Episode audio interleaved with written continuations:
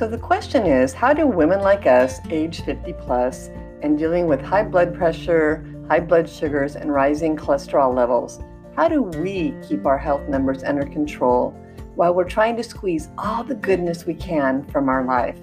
That is the question, and this podcast will give you the answer. Join me as I uncover the secrets of living a plant based lifestyle, including how to avoid taking medicine simply by eating whole foods, shed the extra fluff around your middle without being hungry or joining a gym, make big lifestyle changes even if you think you have no willpower. Eat food you love with no portion control. Let's get your doctor to say, wow, whatever you're doing, keep doing it. All this without meds or restrictive dieting. I'm Robin Wong, and welcome to No Pills, No Hunger.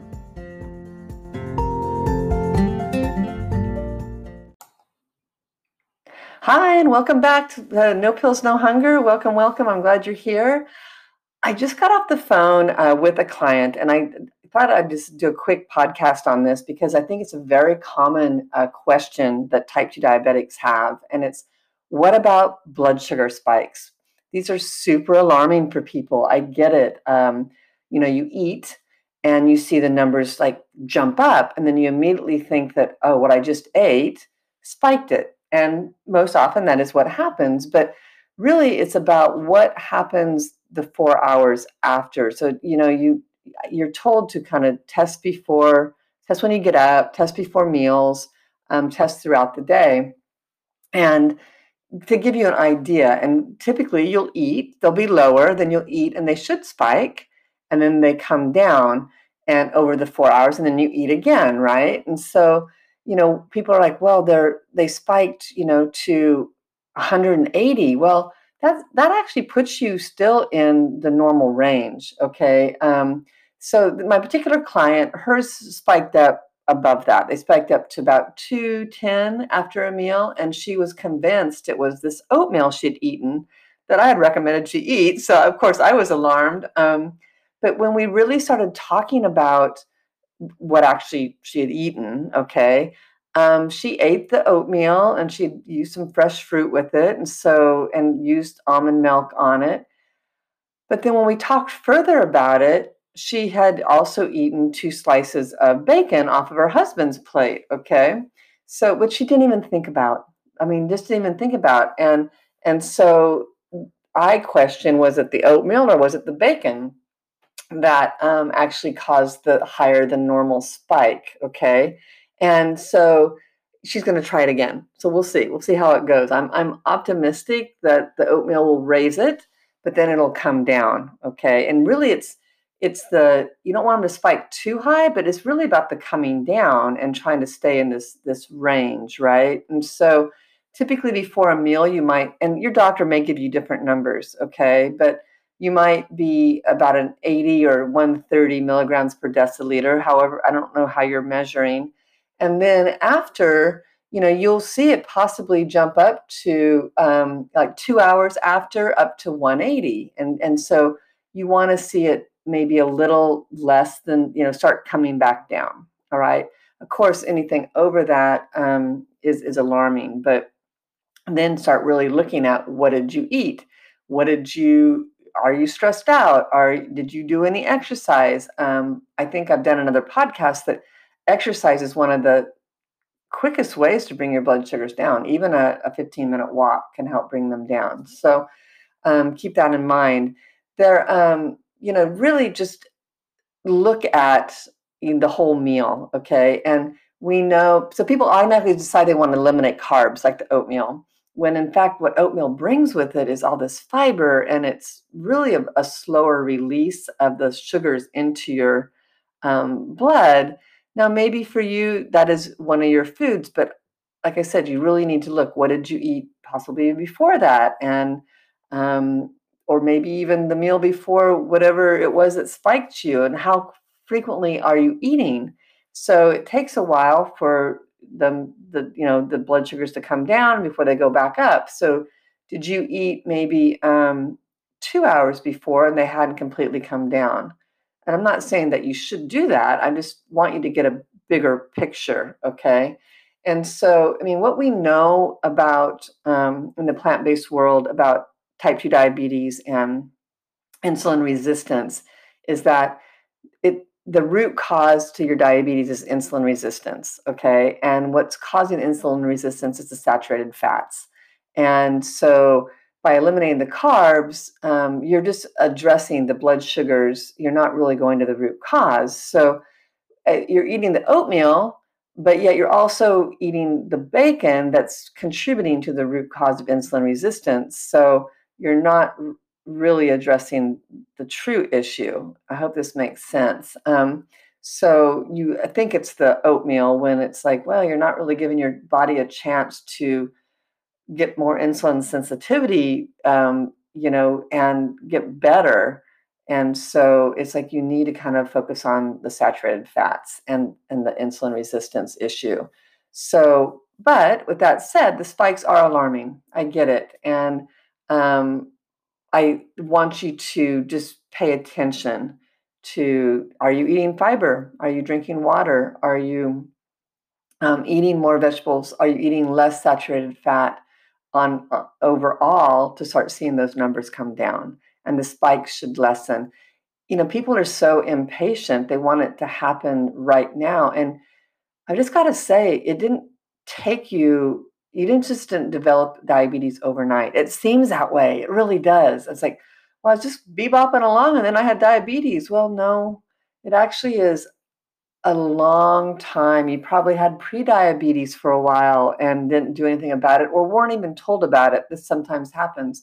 And then bam, you're diabetic.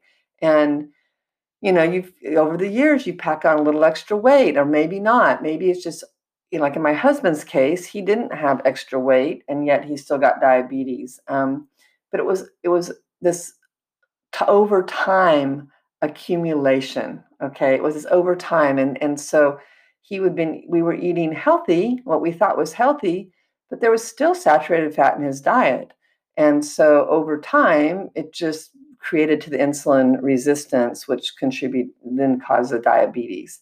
So when you address that root cause, you're you're going to have better results.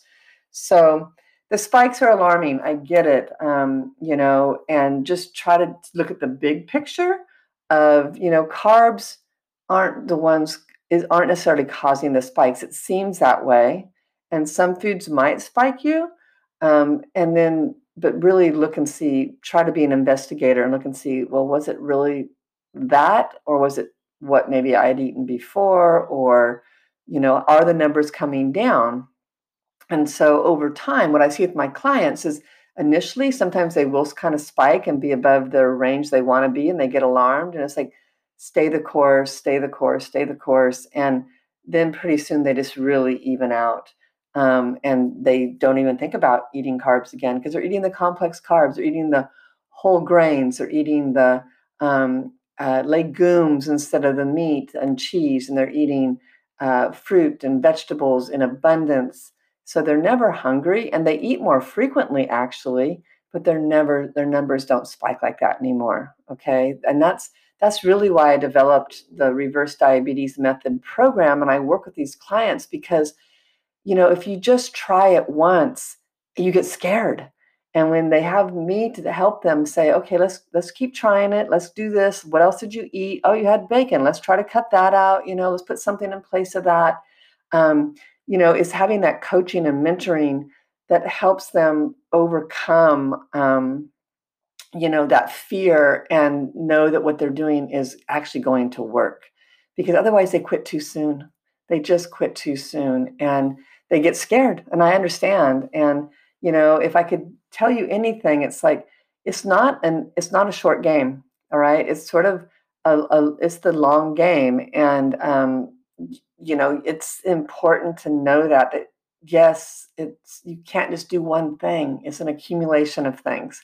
It was an accumulation of things that got you into becoming a type 2 diabetic, accumulation, accumulation of eating habits that got you there.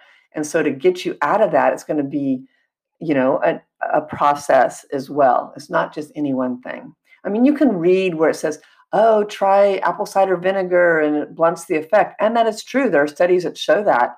So you can use apple cider vinegar on stuff. And I would say do that on your vegetables. Do that. You know, why not? It's super easy, makes the food taste good. But it's not just that one thing. Okay. You got to be eating the vegetables. You can't just drink apple cider vinegar. You got to be eating the vegetables as well. You could drink it, and a lot of people do.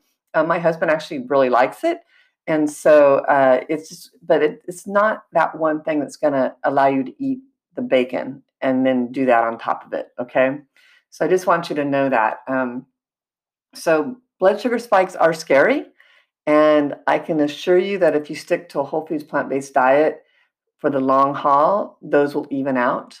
Okay. And um, you could eat oatmeal again. I, I hope that I hope that's going to happen for my client because she really likes oatmeal, but she was just really frightened about it. So I hope this helps. And um, until next time, keep choosing plants. Have a great day.